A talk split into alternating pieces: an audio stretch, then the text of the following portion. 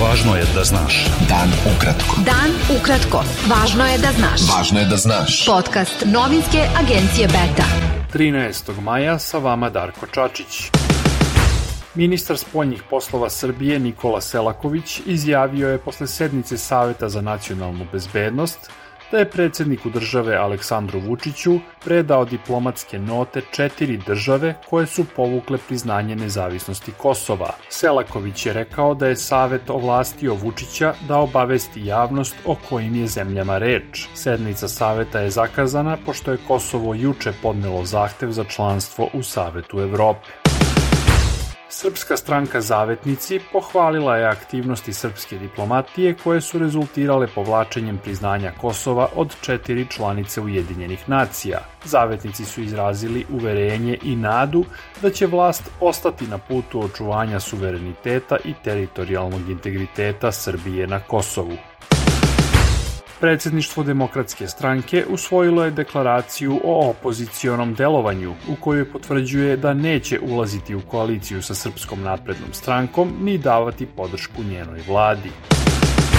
Zamenik gradonačelnika Beograda Goran Vesić izjavio je da će spomenik ubijenom premijeru Zoranu Đinđiću biti postavljen na 20. godišnicu njegovog ubistva. Vesić je rekao da je takvo odavanje pošte Đinđiću bio predlog predsednika Srbije Aleksandra Vučića. Prema najnovijim zvaničnim podacima, u Srbiji su od koronavirusa umrle još tri osobe, a infekcija je u prethodna 24 časa potvrđena kod 445 od 7352 testirana uzorka.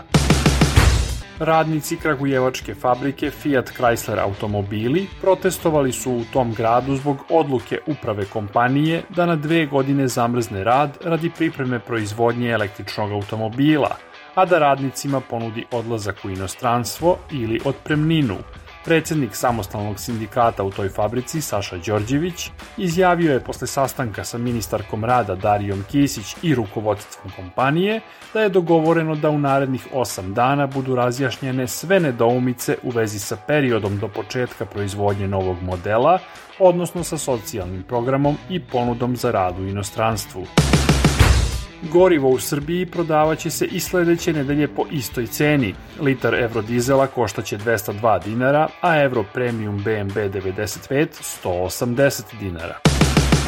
Tri beogradska tržna centra, četiri studentska doma i muzej Jugoslavije evakuisani su danas posle podne posle novih dojava o postavljenim bombama. Beta. Dan ukratko. Budi u toku. Ukrajinski predsednik Volodimir Zelenski ponovo je predložio direktne pregovore sa ruskim predsednikom Vladimirom Putinom, ali je naveo da povlačenje Rusije iz Ukrajine treba da bude polazna tačka za bilo kakve razgovore. Kijev je danas saopštio da je počela nova runda pregovora o evakuaciji ranjenih ukrajinskih vojnika iz železare Azovstalj u Marijupolju. Ruske snage su danas izvele napad na više sela u istočnoj Ukrajini, navodi Kijev. Šef evropske diplomatije Josep Borel izjavio je da Evropska unija planira da pošalje Ukrajini još 500 miliona evra podrške za nabavku teškog naoružanja. Time bi ukupna finansijska podrška Unije Ukrajini bila povećana na 2 milijarde evra od početka ruske invazije.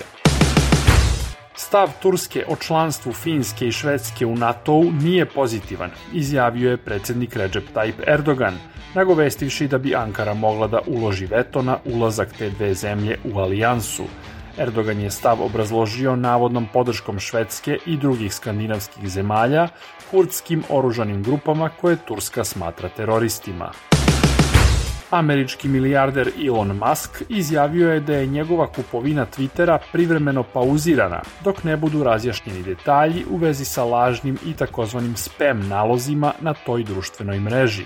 Zbog te maskove objave, akcije Twittera su izgubile 23% vrednosti usled strahovanja da kupovina ipak neće biti realizovana. Lider Ujedinjenih Arapskih Emirata, šejk Kalifa bin Zayed Al Nahyan, preminuo je danas u 74. godini posle duge bolesti. Kalifa bin Zayed Al Nahyan godinama nije upravljao zemljom na svakodnevnom nivou, a faktičkim vladarom je smatran njegov brat, prestolonaslednik Abu Dabija, princ Muhammed bin Zayed. Bilo je to sve za danas. Sa vama je bio Darko Čačić, slušajte nas i sutra. Pratite nas na portalu beta.rs. I društvenim mrežama. Važno je da znaš. Dan ukratko. Podcast novinske agencije Beta.